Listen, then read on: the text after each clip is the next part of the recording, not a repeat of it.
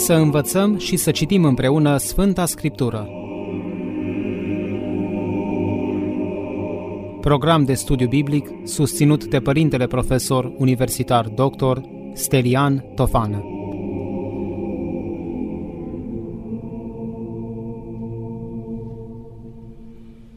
Dragi ascultători ai postului de Radio Renașterea, continuăm programul nostru biblic. Tema pe care o vom aborda în seara aceasta este a doua taină a Bisericii sau al doilea sacrament al Bisericii, numit acest sacrament sau această taină numită taina mirungerii. Ce ne spune Biblia? Sigur, despre această taină credincioșii știu mai puțin, pe cât este posibil o să o lămurim în seara aceasta, în ce constă ea, de ce se săvârșește și ce obține cel botezat prin taina mirungerii. Așa cum v-am obișnuit, aș vrea să vă prezint mai întâi cuprinsul, preliminarii, prefigurare și prezicere, sigur, toate cu referire la taina mirungerii, punerea mâinilor, anticiparea tainei, taina mirului, administrarea după botez, practica apostolică a ungerii și în cele din urmă concluziile. Și acum trecem la prima problemă, cea legată de preliminarii, să vedem ce este taina mirului. Într-o definiție teologică, mirungerea sau taina mirului este sacramentul sau taina prin care se împărtășește celui botezat darul Sfântului Duh, necesar creșterii și întăririi în viața spirituală. Sigur că vă întrebați și poate îmi puneți întrebarea, dar la botez nu primim un duh? Sigur că la botez primim uh, Duhul înnoirii în care ne botezăm, dar prin taina mirungerii, o să vedeți, primim un har al Sfântului Duh cu care suntem pecetluiți. Sau cel nou botezat, noua ființă, născută din apa botezului, este pecetluită cu harul Sfântului Duh, în ceea ce înseamnă creșterea mai departe în har. O să vedem pe parcursul întâlnirii noastre. Prima întrebare pe care ne-o punem legat de toate tainele este când au fost instituite și de către cine. Când am vorbit de taina botezului, v-am spus că nu știm momentul instituirii taine botezului, iar ceea ce Sfânta Scriptură a Noului Testament relatează este numai legat de practicarea ei. Acela lucru putem să spunem și acum cu referire la taina mirungerii, la taina mirului, că nu știm momentul în care ea a fost instituită, nici împrejurările, dar că apostolii o practicau. Acest lucru este foarte important. Și în acest caz putem să înțelegem că nu apostolii au instituit-o, pentru că apostolii n-au instituit niciun sacrament, nici o taină, ci Iisus Hristos. Dar, repet, nu știm în ce context și în ce împrejurare și nici când, în care an al activității mântuitoare a lui Isus. Poate vă întrebați iarăși, dar de ce nu au consemnat evangeliștii acest lucru? Pentru că pentru ei nu era important. Pentru ei era important învățătura Mântuitorului Hristos, ceea ce le poruncea, și nu erau preocupați de date cronologice. Ei nu s-au gândit că cândva peste viacuri instituirea tainelor, să spunem așa, numai acest capitol. Va fi un capitol de dispută, să spunem, în biserică sau de analiză în biserică, cu atât mai mult când este vorba de dispute interconfesionale. Nu s-a gândit niciun evanghelist atunci când a scris Evanghelia la toate aceste lucruri. Pentru ei era important să transmită unei comunități de oameni, care comunității adresa Evanghelia, fapte și învățătură fapte și învățături din activitatea Mântuitorului Hristos. Acest lucru era important pentru, pentru ei. De aceea și relatările lor vis-a-vis de viața și activitatea Mântuitorului Hristos sunt sporadice. Deci nimeni n-a stat la masă să scrie Evanghelia cu scopul de a scrie un tratat teologic sau de a concepe o carte legată de viața lui Isus. Nimeni nu s-a gândit la acest lucru și nimeni n-a avut în preocupare acest lucru. Dar cu siguranță mai multe în acest sens o să aflăm când vom începe să vorbim despre Evanghelii, despre fiecare carte a Noului Testament. Atunci o să aflați enorm de multe lucruri legate de geneza cărților, scopul autorilor, ceea ce au inclus în relatările lor și mai ales de ce și de ce nu altceva vis-a-vis de ceea ce este sigur consemnat. Așadar avem uh, în față, să fim sănătoși, un drum lung, biblic, care într-un fel sau altul pe fiecare dintre noi ne ajută. Biblia, să știți, dacă vă mai amintiți de la prima noastră întâlnire, ca fiind sau în calitatea ei de cuvânt al lui Dumnezeu, este la baza vieții fiecărui om. În Biblie fiecare om găsește răspuns absolut la toate întrebările lui. Absolut la toate întrebările lui. Și întrebări deloc ușoare, întrebări grele, întrebări de viață și de moarte cu care oamenii se confruntă. Sigur, Dumnezeu are o soluție la toate acestea. Medicii în știința lor, sigur, dau verdicte și foarte bune, dar dincolo de verdictele omului, verdictul final îi aparține lui Dumnezeu. Și dacă ne punem nădejdea și încrederea în El, cu siguranță, repet, cu siguranță, El are o soluție. Ne întoarcem la problema noastră. Așadar, când s-a instituit taina mirungerii, nu știm. Important este că, așa cum vom vedea, ea era practicată de către Sfinții Apostoli. Și mai departe, în Biserica creștină. Un capitol important, prefigurare și prezicere. La fiecare taină, în analiza fiecărui sacrament, a fiecărei taine, acest lucru o să-l abordăm, și anume ce legat de prefigurare și prezicere. Adică, dacă un sacrament sau o taină care a intrat în practica bisericii primilor creștini și în viața lor, a fost prefigurată cândva și în Vechiul Testament, din care se rezulte că nu totul este întâmplător și că tot ceea ce marchează viața creștină are un fundament biblic, nu numai nou testamentar, ci și vechi testamentar și acest lucru este important pentru noi. În Cartea Facerii, în capitolul 28, este relatat un episod, pe noi ne interesează câteva versete de acolo, facere, capitolul 28, versetele 11 până la 18.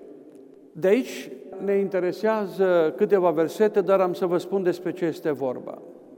Acest text este important și sunt uh, convins că mulți dintre cei care ne ascultă din alte biserici nu sunt de acord cu ce am să spun. Dar pe dumneavoastră, din țară și de peste hotare, fiți atenți acum ce vă spun referitor la acest text. Facere 28, 11 până la 18. Iacov, într-un anumit context, își pleacă capul pe o piatră spre seară să se odihnească. Și are o vedenie, are o descoperire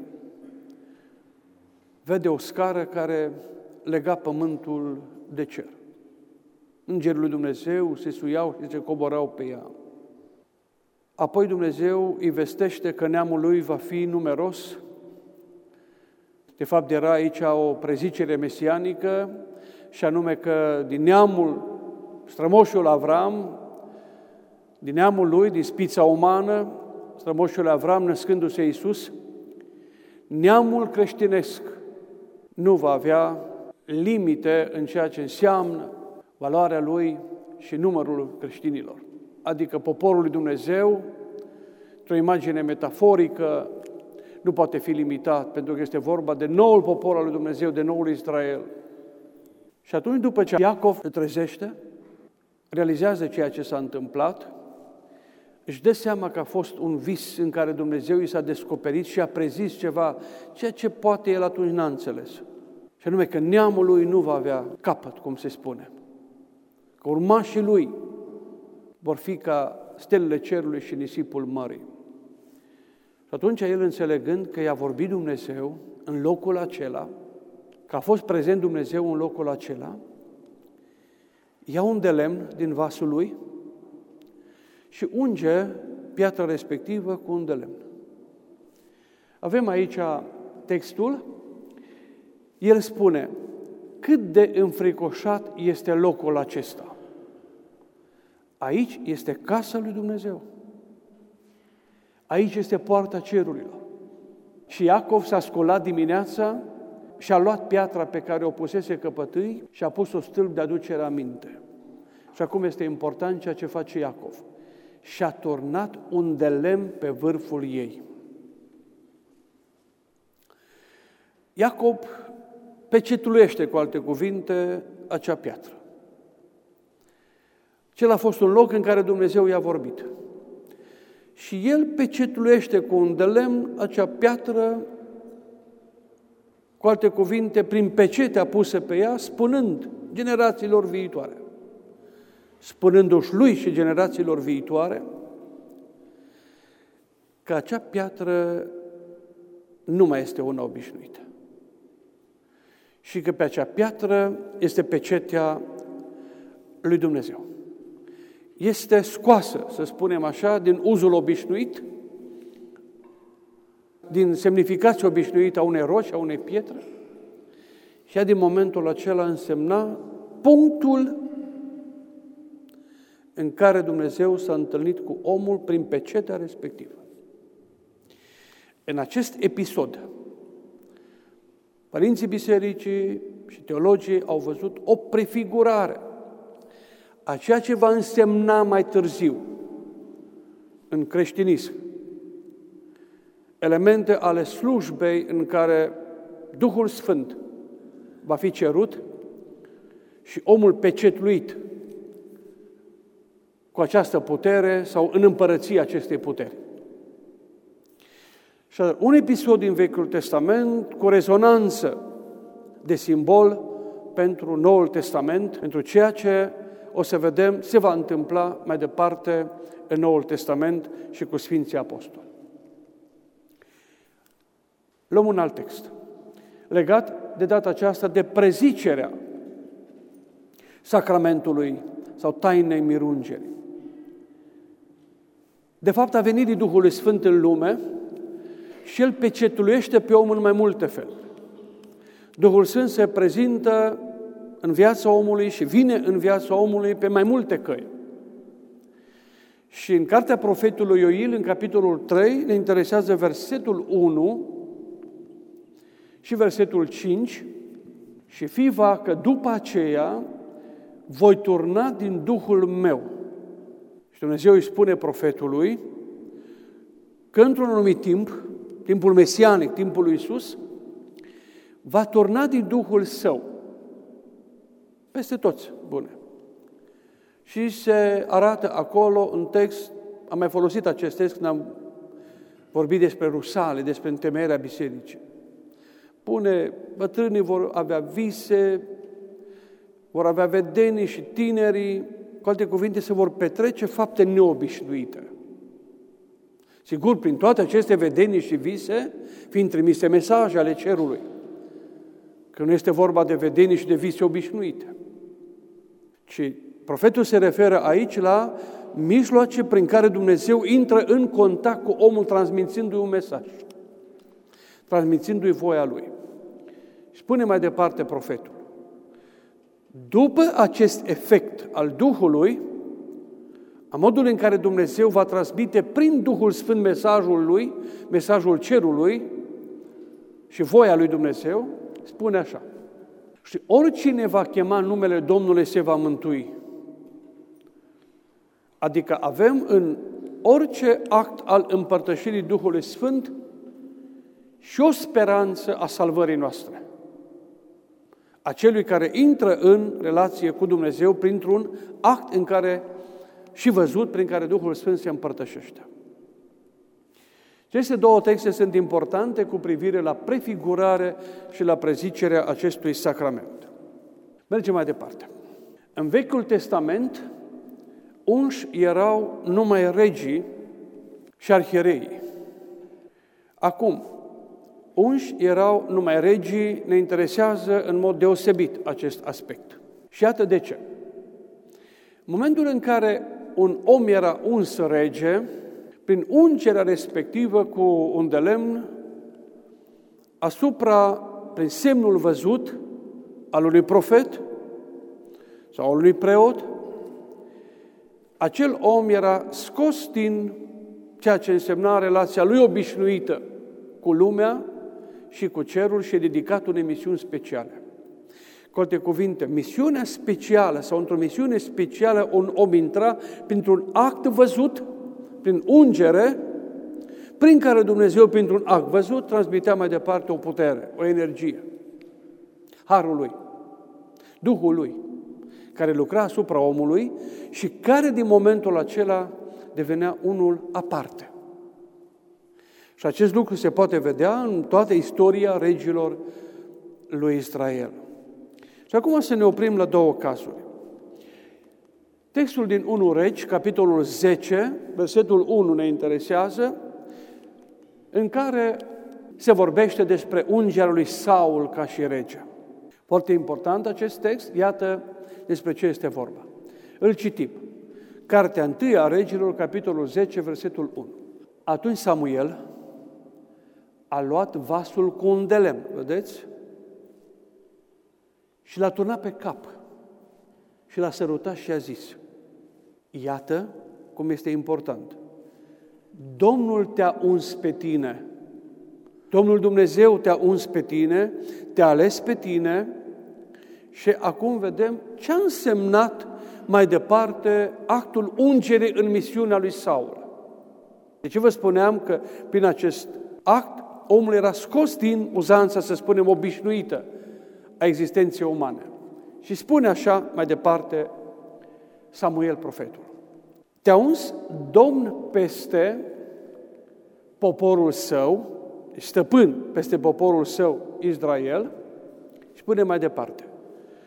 Tu vei domni în poporul Domnului, iată poporul era lui Dumnezeu, și el stăpânea peste poporul lui Dumnezeu. Altceva decât a fost el înainte. O misiune cu totul altă decât a avut-o el înainte de acest moment în care este uns de profet cu un de lemn. Și auziți mai departe. Și tu îl vei mântui din mâinile vrășmașilor lui de prin prejur. Adică îl vei scăpa, îl vei izbăvi de sub puterea vrășmașilor. Adică cel uns cu un de lemn de profet poate să scape și pe altcineva, și pe el, se subînțelege și pe rege, dar și pe cei din jurul lui de sub puterea dușmanilor din prejur. Mai departe. Iată care îți va fi semnul că Domnul te-a uns să fii cărmuitor peste moștenirea Lui.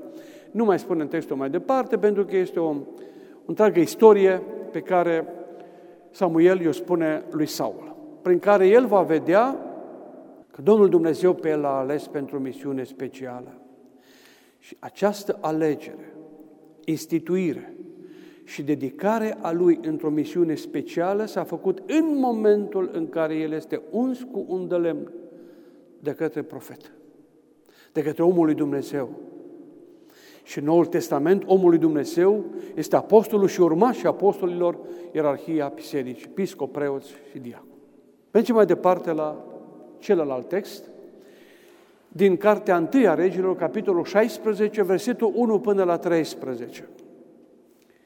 Aici este vorba de ungerea lui David ca rege.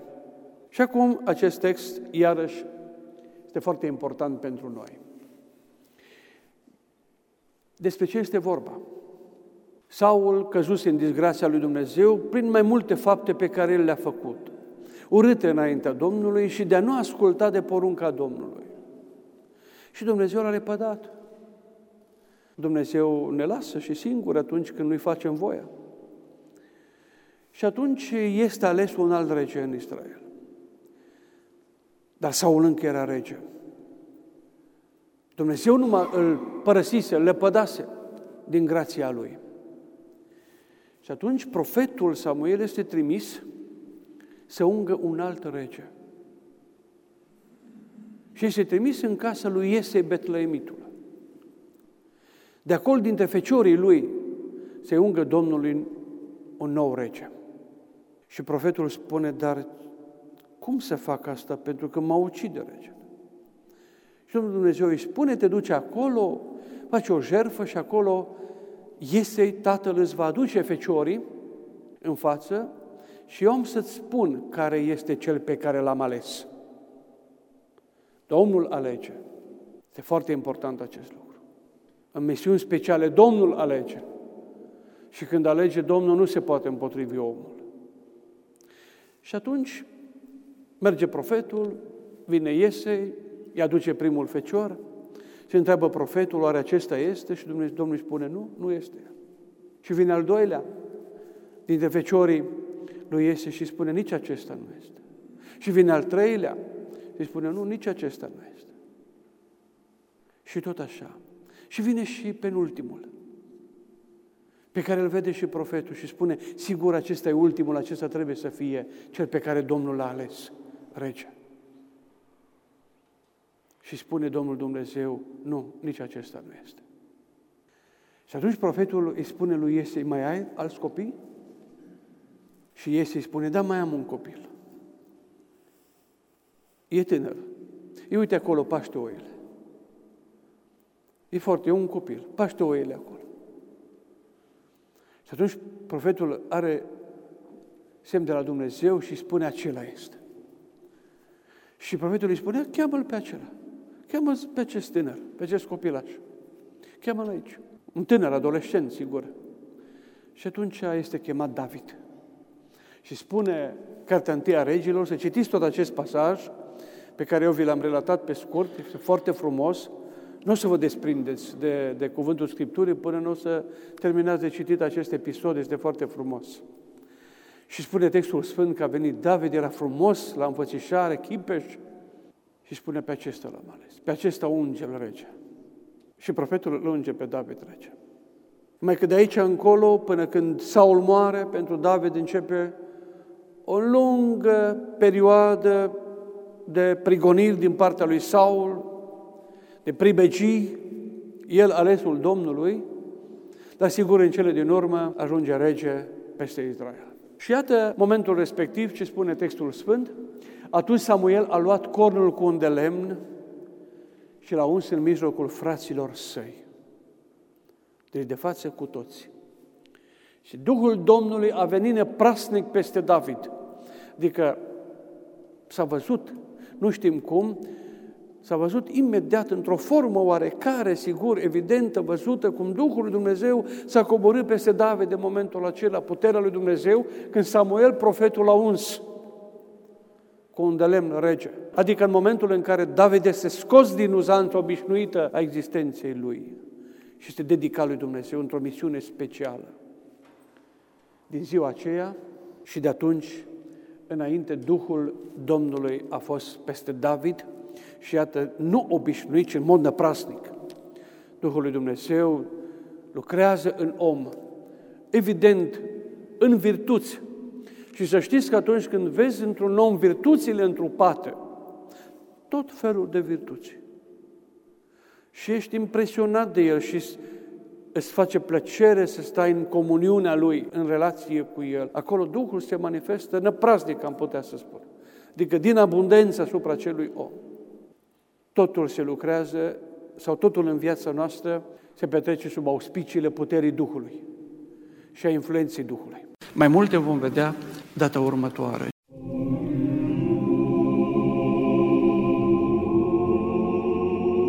Să învățăm și să citim împreună Sfânta Scriptură.